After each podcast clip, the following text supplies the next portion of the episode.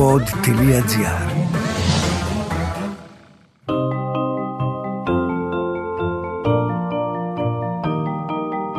Τι κάνουν οι συγγραφείς όταν δεν γράφουν βιβλία, πού συναντούν τους ήρωές τους; Ο Βενιαμίν Φραγκλίνος είχε πει πως ο συγγραφέας είτε γράφει κάτι που αξίζει να διαβαστεί, είτε κάνει κάτι που αξίζει να γραφτεί. Ας ανακαλύψουμε μαζί τον άνθρωπο πίσω από το βιβλίο στο podcast «Συγγραφής εκτός βιβλίων» με την Κυριακή Μπεϊόγλου.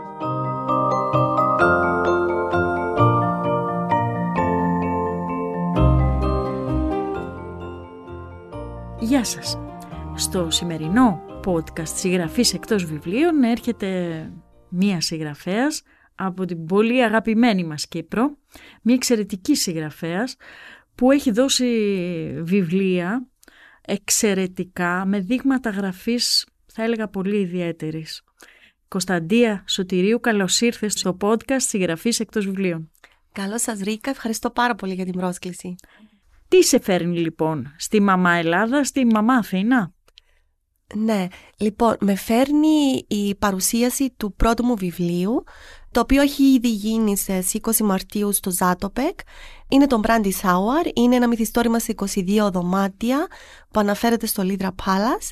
Ήρθαμε λοιπόν να παρουσιάσουμε το βιβλίο, να μιλήσουμε για τη λογοτεχνική δραστηριότητα στην Κύπρο, τα νέα μας βιβλία και όλα αυτά που προκύπτουν για μας τις Κύπρες συγγραφείς, για το αν γράφουμε στη διάλεκτο, πώς γράφουμε, τι είναι αυτά που λέμε και ποιοι είμαστε στην τελική ανάλυση. Η κουβέντα αυτή που έχει προκύψει τελευταία μετά το συνέδριο του αναγνώστη δεν είναι όμως το πρώτο σου βιβλίο. Είναι και άλλα βιβλία που είχαν προηγηθεί και αγαπήσαμε πολύ. Ένα από αυτά αγαπημένο δικό μου είναι το «Πικρία χώρα» και τα άλλα βεβαίως, στα οποία δεν εγκαταλείπεις στιγμή την ε, δική σου γλώσσα, τη λογοτεχνική, αλλά και την κυπριακή. Στα τρία προηγούμενα βιβλία, που ήταν μια τριλογία για το πώς οι γυναίκες μιλάνε τον πόλεμο, αναφέρομαι πάρα πολύ ακριβώς το κυπριακό δράμα με ένα ίσως διαφορετικό τρόπο.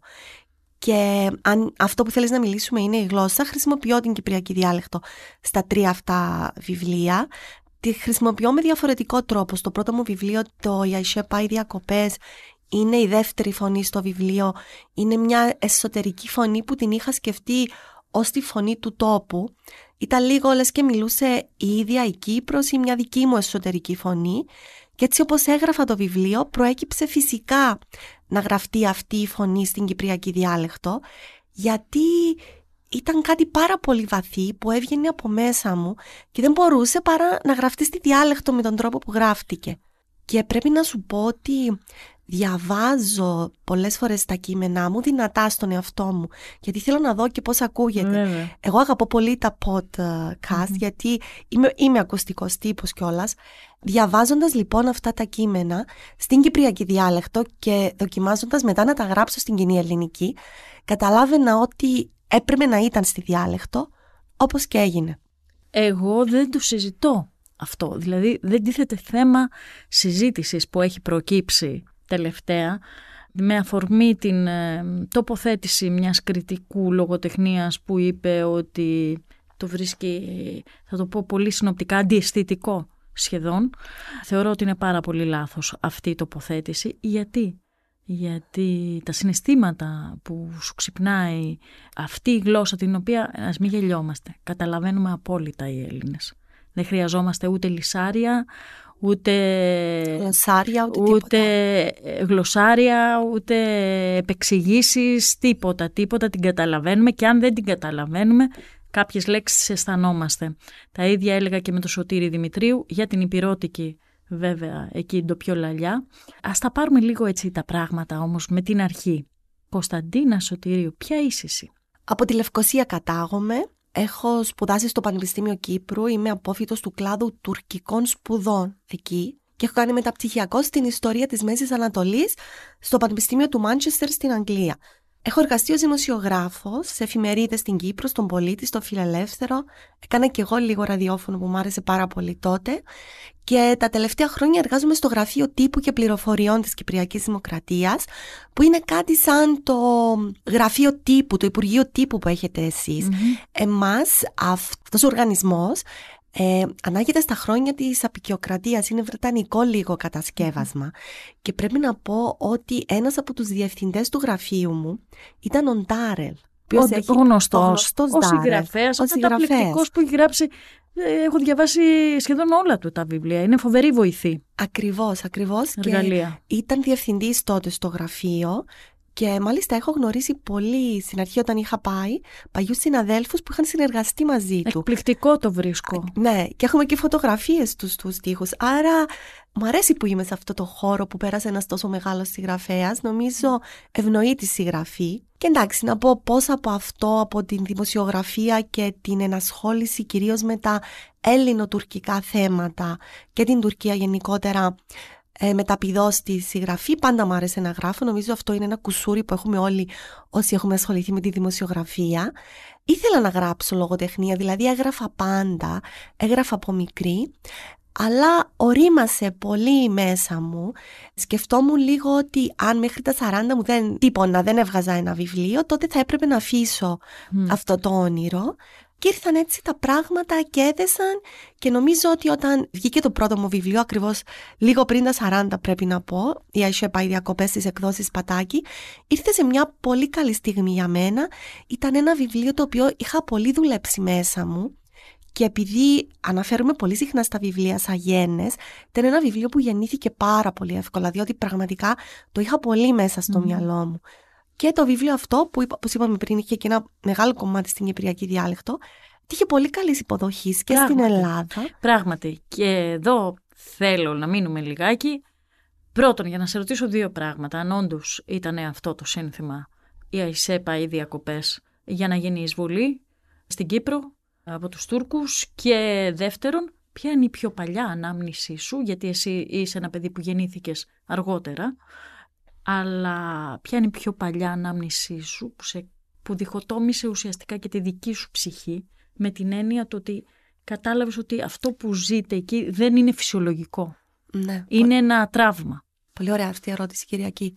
Τώρα, για το ΑΙΣΕ πάει διακοπές ήταν ο κωδικός για τη δεύτερη εισβολή που είχε γίνει στις 16 Αυγούστου, όχι για την πρωτη αλλά είναι μια φράση που έχει περάσει πολύ στο υποσυνείδητό μας στην Κύπρο και επειδή ακριβώς μιλούμε, μιλώ πολύ σε αυτό το βιβλίο για τον πόλεμο και τι έχει επιφέρει ο πόλεμος αυτό στην ηρωίδα του βιβλίου στην οποία αναφέρομαι, ήθελα πολύ να το βάλω ως τίτλο γιατί νομίζω αποδίδει ακριβώς το πνεύμα του βιβλίου. Τίτλος, ναι. ναι. Και πρέπει να πούμε ότι όλοι οι μεγάλοι πόλεμοι είχαν κωδικές ονομασίες. Είναι αυτό το χαρακτηριστικό μιας εισβολής. Τώρα αυτό που λες, πρέπει να ψάξω έτσι λίγο πίσω βαθιά μέσα μου. Νομίζω ότι εγώ πραγματικά μεγάλωσα δίπλα από την πράσινη γραμμή. Άρα θυμάμαι τα καλοκαίρια έτσι, τα πολύ ζεστά της Λευκοσίας, να περπατάμε και να βλέπω οδοφράγματα τα οποία δεν υπάρχουν πια, δηλαδή έχουν τραβηχθεί και από τις δύο πλευρές προς τα, η κάθε πλευρά στη δική της πλευρά. Ναι, δεν ξέρω αυτό αν είναι καλό ή κακό, γιατί καμιά φορά συνηθίζει κανείς το... Τα πράγματα είναι ό,τι και να λέμε δεν τα συνηθίζεις με τον τρόπο που αντιλαμβανόμαστε. Έχει μειώσει την αίσθηση κινδύνου που Ακριβώς, νιώθαμε εμείς ναι, ναι, ναι, σωστά. Δηλαδή θυμάμαι να περνάω από περιοχές όπου υπήρχαν, πώς να τα περιγράψω, αυτά τα βουναλάκια που έχουν τις τρύπες στη μέση που έβγαιναν με τα όπλα οι στρατιώτες.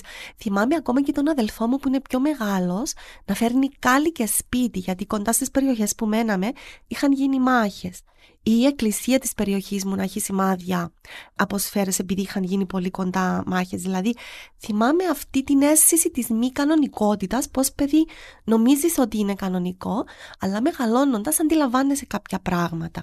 Θυμάμαι επίσης μικρά γεγονότα που σου προκαλούσαν φόβο, δηλαδή ένα ελικόπτερο των Ηνωμένων Εθνών να κάνει κύκλους πάνω από την περιοχή που μέναμε και τη μητέρα μου να βγαίνει αλαφιασμένη και να με αρπάζει από το χέρι και να βγάζει από κάτω από το κρεβάτι μία βαλίτσα και αντιλήφθηκα ότι οι γονείς μου είχαν μια βαλίτσα έτοιμη να πάρουν μαζί τους σε περίπτωση που γινόταν πόλεμος. Αυτό νομίζω δεν είναι μια φυσιολογική κατάσταση την οποία βιώνεις μαζί. Έτσι, ναι. Και είναι πολλά μικρά πράγματα που συνθέτουν μια εικόνα τραύματος, την οποία δεν συνειδητοποιείς ότι έχεις βιώσει και την αντιλαμβάνεσαι μεγαλώνοντας και την αντιλαμβάνεσαι κιόλας Κυριακή όταν μπεις σε αυτό το πηγάδι της ζωής σου και της ανάμνησης και της μνήμης και κληθείς να γράψεις και εκεί ήταν να σύρεις όλα και αντιλαμβάνεσαι ότι υπάρχει ένα τραύμα και είναι πολύ μεγάλο. Τι απόσταση έχουμε διανύσει, έχετε διανύσει από το 1974 μέχρι το 2023. Δηλαδή, φαντάζομαι ότι η ζωή συνεχίζεται και ότι η καθημερινότητα των ανθρώπων πρέπει να συνεχιστεί, αλλά τι απόσταση έχει γίνει; Είναι κάτι που πλέον είναι κοντινό ως αίσθηση ή είναι κάτι από το οποίο ο λαός της Κύπρου έχει απομακρυνθεί; Του ελληνικού κομμάτιου εννοώ. Ναι. Θέλω να πω κάτι πάνω σε αυτό. Υπάρχει η τομή του 1974 και υπάρχει και η τομή του 2003 όταν άνοιξαν τα οδοφράγματα. Αυτό το δεύτερο εμένα με έχει επηρεάσει πάρα πολύ. Και υπάρχει μια απόσταση που διανύαμε από το 1974 μέχρι το 2003 όπου υπήρχε το κατεχόμενο τμήμα της Κύπρου, όπου δεν μπορούσαμε ποτέ μας να πάμε, όπου εγώ δεν είχα πάει ποτέ να δω το χωριό του πατέρα μου, όπου η Κερίνια ήταν μια ιδέα, όπου είχαμε, είχαμε μεγαλώσει με αυτά τα χαρακτηριστικά τετράδια πάνω στα οποία ήταν οι εικόνες των κατεχομένων και τις, με τις επιγραφές «Δεν ξεχνώ» και τα λοιπά. Και μετά έρχεται το 2003 και ανοίγουν τα οδοφράγματα και δεν γίνεται πόλεμος ή, ή κάποια σύγκρουση όπως είχε πει τότε ο Ραούφ Τεχτάσου τότε ηγέτης των Τουρκοκυπρίων και μπορούν οι άνθρωποι των δύο κοινοτήτων να πάνε ο καθένας στην άλλη πλευρά και να δει αυτό το οποίο ήταν απαγορευμένο και αυτό στο οποίο δεν είχε πρόσβαση. Και γεννιέται μια άλλη κατάσταση γιατί αυτό βοήθησε και λίγο στη μονιμοποίηση της ιδέας της κατοχής και στη μονιμοποίηση της ιδέας ότι υπάρχει κάτι άλλο απέναντι το οποίο ασφαλώς και δεν νομιμοποιείς και δεν το αναγνωρίζεις ως κράτος. Και εγώ επειδή εργάζομαι και σε μια υπηρεσία όπου είμαστε πάρα πολύ αυστηροί πως αποκαλούμε πράγματα έχω πλήρη επίγνωση του τι βρίσκεται εκεί την ίδια στιγμή όμως υπάρχει μια κατάσταση που διαχωρίζει τους ανθρώπους και φάνηκε πόσο μόνιμη ήταν. Δηλαδή, εγώ πήγα στο σπίτι της γιαγιάς μου μαζί με τον αδερφό μου που ήταν στα κατεχόμενα όπου έμεινε μια τουρκοκύπρια, μας άνοιξε, ήπιαμε καφέ. Ο αδερφός μου επειδή είχε γεννηθεί πριν το 1974 είχε έντονες αναμνήσεις από το χωριό της γιαγιάς, ο φούρνος που γκρεμίστηκε εκεί που έκανε η γιαγιά τα ψωμιά, τα δέντρα που είχαν ξεριζωθεί κτλ. Ο πατέρας μου δεν ήθελε καθόλου να πάει γιατί ήθελε να αφήσει την ανάμνηση του χωριού του. Αυτό ότι υπήρχαν ανθρώποι ε, Τουρκοκύπροι που μιλούσαν ελληνικά, υπήρχαν άνθρωποι από την άλλη κοινότητα που ήθελαν λύση του Κυπριακού, που έβλεπες ότι και η δική τους η ταυτότητα, η τουρκοκυπριακή, ήταν σε κίνδυνο. Όλα αυτά ήρθαν πολύ έντονα στην επιφάνεια. Και ασφαλώς ήρθε και στην επιφάνεια μια σειρά από ιστορίες γυναικών κυρίως, όπου είχαν αναγκαστεί να αλλάξουν ταυτότητα γιατί τότε με το Σύνταγμα της Κυπριακής Δημοκρατίας... Γράψεις πολύ ωραία ναι. εσύ, ναι, ναι, σε κάποιες ιστορίες σου. Ακριβώς. δεν μπορούσαν τότε να παντρευτούν αναμεταξύ τους, έπρεπε να αλλάξουν κοινότητα. Και είχαν έρθει όλες αυτές οι ιστορίες οι ανθρώπινες Και εμένα αυτό με ένοιαζε τότε, γι' αυτό και γράφω το βιβλίο μου μετά το διάνοιγμα των οδοφραγμάτων. Για όλες αυτές τις ιστορίες των ανθρώπων που ήρθαν στην επιφάνεια και με άγγιξαν. Πάμε όμως να μιλήσουμε λίγο και για το... Μας και έχεις κεράσει τελευταία μπράντι ε, να μας πεις τι είναι αυτό το ωραίο ποτό, το, ε, το γλυκό πικρό θα έλεγα. Για πες μας λοιπόν για αυτό το εμβληματικό ξενοδοχείο, το, το Λίδρα Παλάς, ναι. όπου διαδραματίζεται το τελευταίο σου μπορώ να πω εξαιρετικά για μένα συγκινητικό βιβλίο, γιατί μέσα σε ένα περιορισμένο χώρο ενός ξενοδοχείου και αγαπώ και όλες και τα ξενοδοχεία περνάει από εκεί ιστορία, η νεότερη ιστορία πολιτική αλλά βλέπεις και πώς διαμορφώνουν οι, οι παίκτες του κόσμου, ναι. πώς μοιράζουν τον κόσμο. Πες τα μας όμως εσύ ναι. καλύτερα. Πρέπει να σου πω Κυριακή ότι Είχα τελειώσει την τριλογία με το Κυπριακό και είχα αρχίσει να γράφω ένα άλλο βιβλίο. Τα τρία βιβλία, τα τρία βιβλία είναι, η πικρία χώρα, οι... Φωνές από χώμα και η Αϊσέ πάει διακοπέ ναι, ναι. με ναι, ναι. αντίθετο τρόπο από ό,τι τα έγραψα. Έλα να τα πούμε με τη σειρά. Ναι. Η, η Αϊσέ πάει διακοπές το 2015, οι φωνές από χώμα το 2017 και η πικρία χώρα το 2019. Ωραία. Η πικρία χώρα πήρε και το βραβείο, αν δεν κάνω λάθος. Η πικρία χώρα πήρε το κρατικό βραβείο το... Κύπρου. Ναι και μέρος της πικρίας χώρας είχε διακριθεί, είχε πάρει το πρώτο βραβείο στον παγκόσμιο διαγωνισμό των κρατών της κοινοπολιτείας. Πολύ ωραία. Ολοκληρώνω εγώ αυτή την τριλογία και αρχίζω να γράφω ένα άλλο βιβλίο ε, με έτσι λίγο πιο γυναικείο θέμα, πάλι που αφορούσε την Κύπρο και ήθελα έτσι λίγο να βάλω μια απόσταση από το τραύμα αν θέλεις. Και έρχεται ξαφνικά για να δεις ότι τα πράγματα γίνονται διαφορετικά από ό,τι τα λογαριάζουμε και έρχονται τα θέματα και σε βρίσκουν. Μου γίνεται μια ανάθεση από ένα αγγλικό οίκο, το Coma Press, να γράψω σε μια αθολογία στην οποία συμμετείχαν 12 συγγραφείς από όλο τον κόσμο ε, σε συνεργασία με το Pen England να μιλήσουμε λοιπόν εμείς, να γράψουμε ένα διήγημα για τους στίχους που χωρίζουν την πατρίδα μας. Και εμένα μου έγινε αυτή η ανάθεση και μου είπαν να γράψω κάτι για την πράσινη γραμμή. Και σκεφτόμουν εγώ τι να γράψω ας πούμε για την πράσινη γραμμή και μου ήρθε πολύ στο μυαλό το ξενοδοχείο αυτό. Το ξενοδοχείο που βρίσκεται στο κέντρο της Λευκοσίας χτίστηκε το 1949, δηλαδή χτίστηκε την περίοδος της απεικιοκρατίας. Εκεί συγχροντίζονταν οι απεικιοκράτες οι Εγγλέζοι τότε μαζί με την μπουρζουαζία τότε της Κύπρου και τουρκοκύπριους μορφωμένους αστούς και ελληνοκύπριους, τους πλούσιους της εποχής και την εκκλησία βλέπουμε. Την εκκλησία φυσικά. Η εκκλησία στην Κύπρο είναι πανταχού παρούσα και γιατί τη διοίκηση. έχει τα χρήματα. Βέβαια. Ακριβώς συγχρονίζονταν όλοι αυτοί. Ήταν το ξενοδοχείο το οποίο ήταν ο φάρος μιας νέας εποχής, μιας μοντέρνας εποχής. Ήταν η επιτομή της πολυτέλειας και του μοντερνισμού, δηλαδή είχαν φέρει πολυέλεος και μάρμαρα από την Βενετία, υπήρχε τρεχούμενο ζεστό νερό, τηλέφωνο στα δωμάτια. Ήταν ένα ξενοδοχείο το οποίο το είχαν χτίσει για να γίνει το διαμάντι της Μέσης Ανατολής και πραγματικά φιλοξένησε απίστευτους ανθρώπους, το Γιούρι Γκαγκάριν, την Πριγκίπισσα Μαργαρίτα, έγιναν εκεί τα γυρίσματα, μέρος των γυρισμάτων της Αλίκης Βουγιουκλάκη του Υπολοχαγού Νατάσα, έγιναν τα πρώτες εκθέσεις ζωγραφικής ε, της Κύπρου γίνονταν απίστευτες δεξιώσεις. Ποιος το είχε αυτό το ξενοδοχείο. Το, αυτό το ξενοδοχείο Τι ιδιοκτησίας ήταν; Ήταν ιδιοκτησίας Αιγυπτιωτών που είχαν φέρει Κυπρίων ε, Γιατί και έχει κάτι από αυτό πολύ; Ακριβώς, ακριβώς. Και είχε αυτή την ατμόσφαιρα. Ήταν Αιγυπτιώτες επενδυτές που είχαν έρθει από την Αίγυπτο και την Κύπρη της Διασποράς που ήθελαν να επενδύσουν. Ήταν οι Σκουρογιάννηδες που είναι είχαν μεγάλα ξενοδοχεία στην Κύπρο, το θρηλυκό Forest Park και αυτό μεγάλο ξενοδοχείο στις Πλάτρες. Ήρθαν όλοι αυτοί λοιπόν να φτιάξουν ένα καινούριο χτίριο, κάτι καινούριο μέσα στη χώρα, ακριβώς για τη νέα εποχή που αναδιόταν. Αλλά αυτό απέτυχε γιατί το ξενοδοχείο απέτυχε να πάρει, απέτυχε να, να διατηρήσει αυτή την κοσμοπολίτικη ατμόσφαιρα. Γιατί η εποχή, τα πράγματα το έκαναν να γίνει ελληνικό το ξενοδοχείο. Και όταν απέσυραν τελικά τον ενδιαφέρον τους και τα κεφάλαιά τους οι Αιγυπτιώτες, το ξενοδοχείο πέρασε στα χέρια της Εκκλησίας που είχε πάντα λεφτά η Εκκλησία της Κύπρου, γιατί ο Μακάριος ήθελε να μείνει το ξενοδοχείο στη χέρια ελληνικά. Μάλιστα. Πρέπει να πούμε ότι ακόμα και η οδό μπροστά από το ξενοδοχείο που ήταν Εδουάρδου άλλαξε σε Μάρκου Δράκου, που ήταν ένας από τους ήρωες της ΕΟΚΑ. Μάλιστα.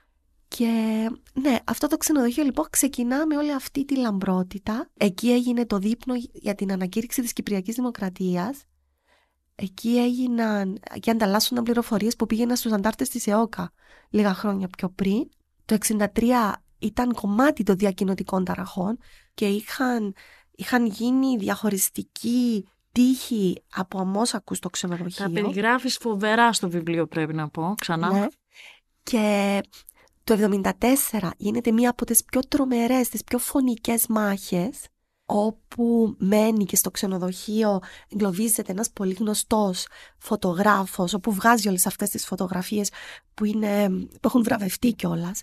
Και κάποιες δεν ξέρω, κάποιες υπάρχουν που τις βλέπουμε να συνοδεύουν ε, ε, κείμενα για αυτό το βιβλίο και είναι πραγματικά γλαφυρές. Ναι. ναι. Και έχω γίνει οι ανταλλαγές εχμαλώτων Όλες οι συνομιλίες για το Κυπριακό γίνονταν εκεί. Εγώ, ως μαθήτρια, θυμάμαι πάρα πολύ να κάνουμε πορείες και να καταλήγουμε στο Λίδρα Πάλα. Και φυσικά δεν μπορούσαμε να πάμε ναι, πιο ναι. εκεί. Και έβλεπα γενικότερα ότι αυτό αντανακλούσε την ιστορία της χώρας. Ναι. Αυτό που ξεκίνησε σαν κάτι άλλο, κατέρευσε όπως κατέρευσε, που έχει ένα παρελθόν αιματηρό και αυτή τη στιγμή είναι υποκατάρρευση και κανένας δεν παίρνει την ευθύνη για αυτή την κατάρρευση.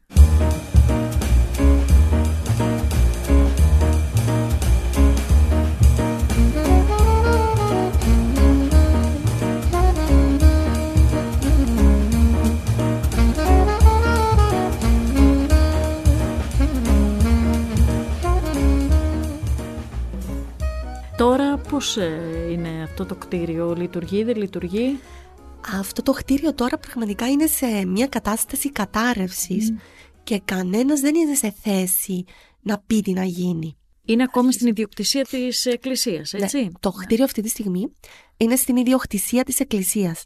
Αλλά βρίσκεται στην νεκρή ζώνη, άρα δεν μπορεί να τύχει εκμετάλλευσης, δηλαδή δεν μπορεί να χρησιμοποιηθεί ως κτίριο. Και ανήκει στα Ηνωμένα Έθνη γιατί βρίσκεται υπό την προσωρινή, ας πούμε, ιδιοκτησία τους, δεν είναι και ο σωστός όρος, ε, χρήση μάλλον, όπου έμεναν μέχρι πρόσφατα οι οειδέδες. Απλώς επειδή πραγματικά τα δωμάτια είναι σε πάρα πολύ κακή κατάσταση, έχει να γίνει συντήρηση εδώ και πάρα πολύ καιρό, έχουν φύγει από τα δωμάτια οι οειδέδες, μένουν σε containers και χρησιμοποιούν μόνο τους κοινόχρηστους χώρους. Το μεγάλο το βενετσιάνικο σαλόνι, παίζουν έξω στην αυλή στο γήπεδο του τέννις και υπάρχει όλη αυτή η συζήτηση ποιος θα βάλει τα χρήματα για να συντηρηθεί, ποιος θα βάλει τα χρήματα για να σωθεί αυτό το ξενοδοχείο που ήταν κόσμημα και τι μπορεί να γίνει μετά. Κωνσταντία, τελειώνοντας αυτό το βιβλίο λοιπόν, αισθάνθηκες ότι έβαλες ακόμα ένα λιθαράκι στην ιστορία του τόπου; Ναι. Δεν ξέρω αν βάζω εγώ τώρα με τη λογοτεχνία λιθαράκια στην ιστορία του τόπου. Νομίζω ότι προσπαθώ μέσα από την ιστορία λίγο να καταλάβω την ιστορία, να μιλήσω λίγο για τα τραύματα που μας απασχολούν και στο τέλος της ημέρας να μιλήσω για το δικό μου το τραύμα. Διάβαζα πρόσφατα για το τραύμα και τι σημαίνει αυτό στην Κύπρο και αντιλήφθηκα ότι υπάρχουν πολλών ειδών τραύματα. Υπάρχει το τραύμα που το βιώνω εγώ ως γυναίκα, δηλαδή το τραύμα έχει φύλλο. Υπάρχει το τραύμα του πατέρα μου ο οποίος πολέμησε στον πόλεμο και αντιμετωπίζει διαφορετικά αυτή Βέβαια. την προσωπική μαρτυρία. Υπάρχουν οι πρόσφυγες, υπάρχουν παιδιά στην ηλικία μου που είχαν χάσει τον πατέρα τους και δεν τον γνώρισαν ποτέ, που είναι αγνοούμενος. Αυτό το τραύμα έχει πάρα πολλές μορφές. Και αυτό το τραύμα βοηθάει η λογοτεχνία να το αγγίξεις και να μιλήσεις γι' αυτό. Επίσης είναι πάρα πολύ σημαντικό να πούμε ότι υπάρχει και μια θεσμοθέτηση του τραύματος στην Κύπρο. Δηλαδή ε, είναι λες και πρέπει να είμαστε τραυματισμένοι όλοι με τον ίδιο τρόπο ή η διαχείριση του τραύματός μας να εξυπηρετεί αν θέλεις και κάποια πολιτική θέση, μια πολιτική κατάσταση. Ο πατριωτισμός κανενός δεν μετριέται με το πώς διαχειρίζεται το τραύμα του ή πώς γράφει γι' αυτό. Κάθε άλλο. Και πρέπει να πω ότι είμαι, είμαι πολύ περήφανη που ανήκω σε μια νέα γενιά συγγραφική ε, γυναικών της Κύπρου που μιλά για αυτό το τραύμα και το αγγίζει και αναφέρεται σε αυτό με άλλους όρους.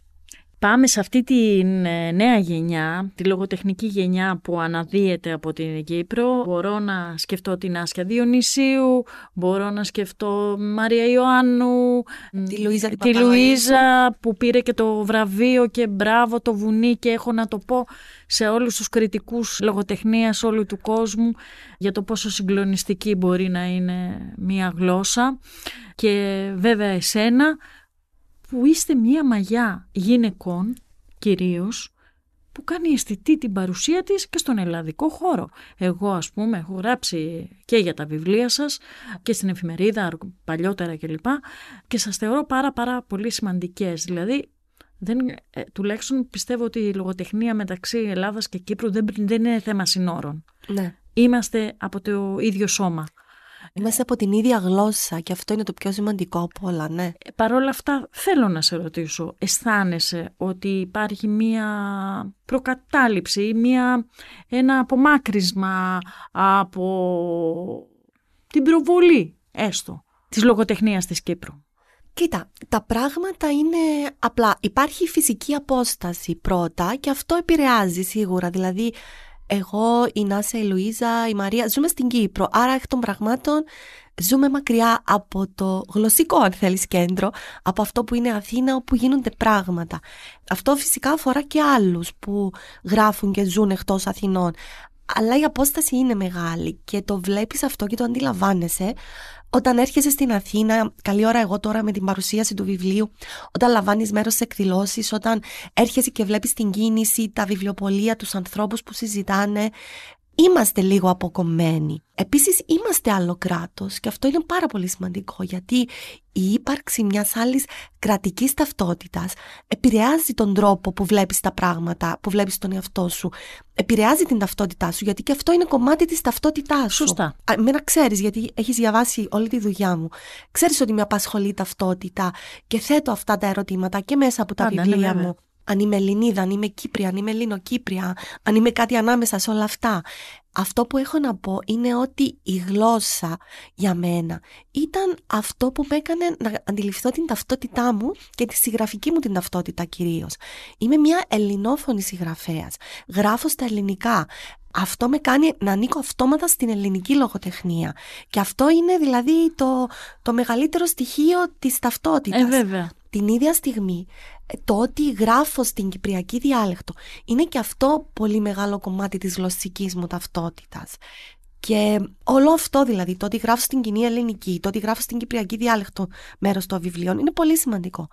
Μια άλλη παράμετρος που είναι σημαντική είναι ότι εγώ είμαι πάρα πολύ τυχερή για την εκδοτική μου οικογένεια. Βέβαια. Γιατί ο Πατάκης είναι η οικογένειά μου πραγματικά και τον νιώθω κάθε φορά που έρχομαι εδώ και συγκινούμε που το λέω. Αλλά εμένα η Άννα Πατάκη χωρίς να με ξέρει, χωρίς να έχω εκδώσει τίποτα, δέχτηκε αμέσως το πρώτο μου βιβλίο και το έκδοσε. Γιατί κατάλαβε την αγωνία μου με τη γλώσσα, κατάλαβε την αγωνία μου με την ταυτότητα και είδε ελπίζω και τη λογοτεχνικότητα πίσω από αυτό που έγραφα.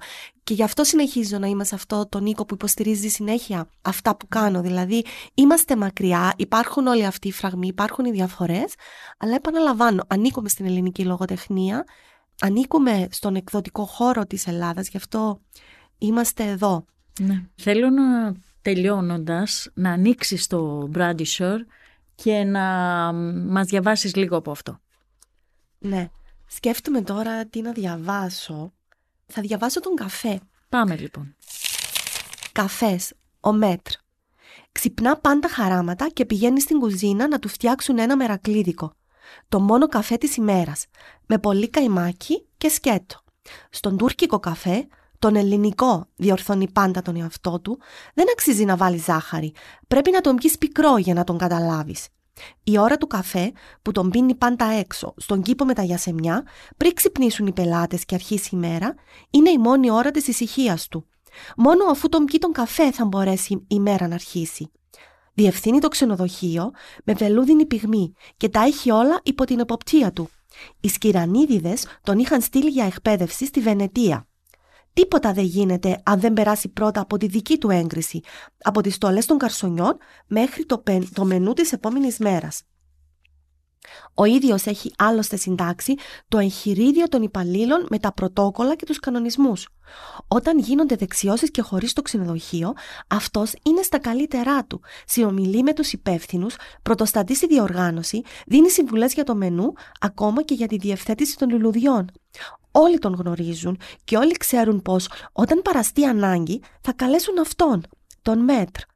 Σε αυτόν οφείλουν την επιτυχία τους η επίδειξη μόδας που διοργανώνει η Γαλλική Επιτροπή Ελεκάνς, ο χορός του Ιατρικού Συλλόγου Λευκοσίας, η χορή του Caledonian Society και οι εκθέσεις ζωγραφικής που γίνονται θέμα συζήτησης για μήνες στα κοσμικά σαλόνια. Γνωρίζει κάθε γωνία του ξενοδοχείου, κάθε καρέκλα, κάθε μικρό του κομματάκι. Αν δεν ήταν τόσο τετριμένο, κάποιοι θα έλεγαν πως το ξενοδοχείο είναι σαν παιδί του. Όσοι τον γνωρίζουν, ξέρουν πως όταν παραστεί ανάγκη θα καλέσουν αυτόν, τον Μέτρ.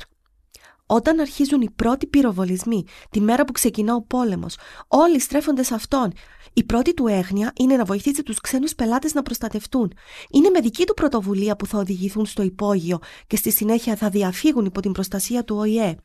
Την ώρα που γίνονται οι μάχες και οι σφαίρες χτυπούν ανελαίητα το ξενοδοχείο, νιώθει πως τα όπλα χτυπούν το δικό του κορμί.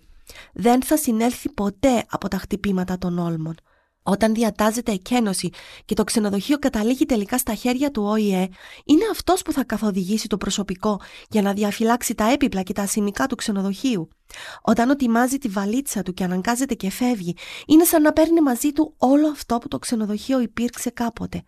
Στο σπίτι του πια παρακολουθεί με αγωνία τις συνομιλίες που γίνονται στο ξενοδοχείο για το Κυπριακό, για να κλέψει εικόνες από την κατάσταση των δωματίων και των αυλών.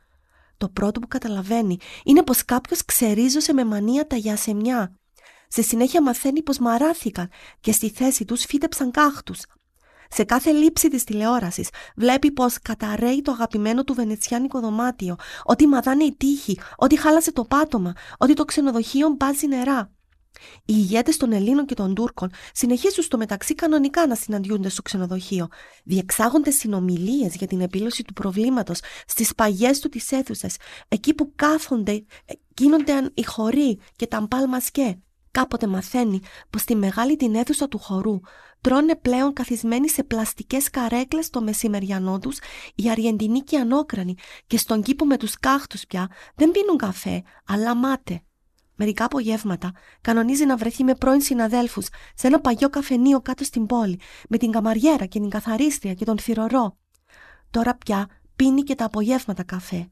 Μαύρο, σκέτσο, όπως αρμόζει να πίνει στις κηδείες και στα πένθη και στις υφορέ και στους θανάτους. Τέτοιο καφέ. Πίνει τον καφέ με πολύ καϊμάκι και σκέτσο. Πρέπει να τον πιεις πικρό τον καφέ για να καταλάβεις. Καφές. Τούρκικος, ελληνικός, κυπριακός. Νερό να ψηθεί στη χόβολη. Στον καφέ δεν αξίζει να βάλεις ζάχαρη. Πρέπει να τον πιεις πικρό για να καταλάβεις. Πρέπει να το πιεις σκέτο για να καταλάβεις το άρωμά του. Την πίκρα. Και την πίκρα με αυτό το άρωμα της ε, ιστορίας και της ε, εξαιρετικής λογοτεχνίας οφείλω να το πω πολλές πολλές φορές θα τελειώσουμε αυτό το podcast.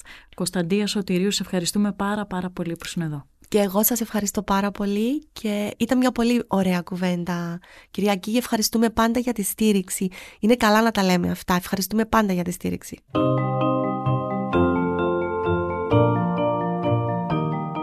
Ακούσατε το podcast «Συγγραφής εκτός βιβλίων» με την Κυριακή Μπεϊόγλου, μια παραγωγή του pod.gr. Αναζητήστε τα podcast που σας ενδιαφέρουν στο pod.gr, Spotify, Apple Podcast Google Podcast και σε όποια άλλη εφαρμογή ακούτε podcast από το κινητό σας.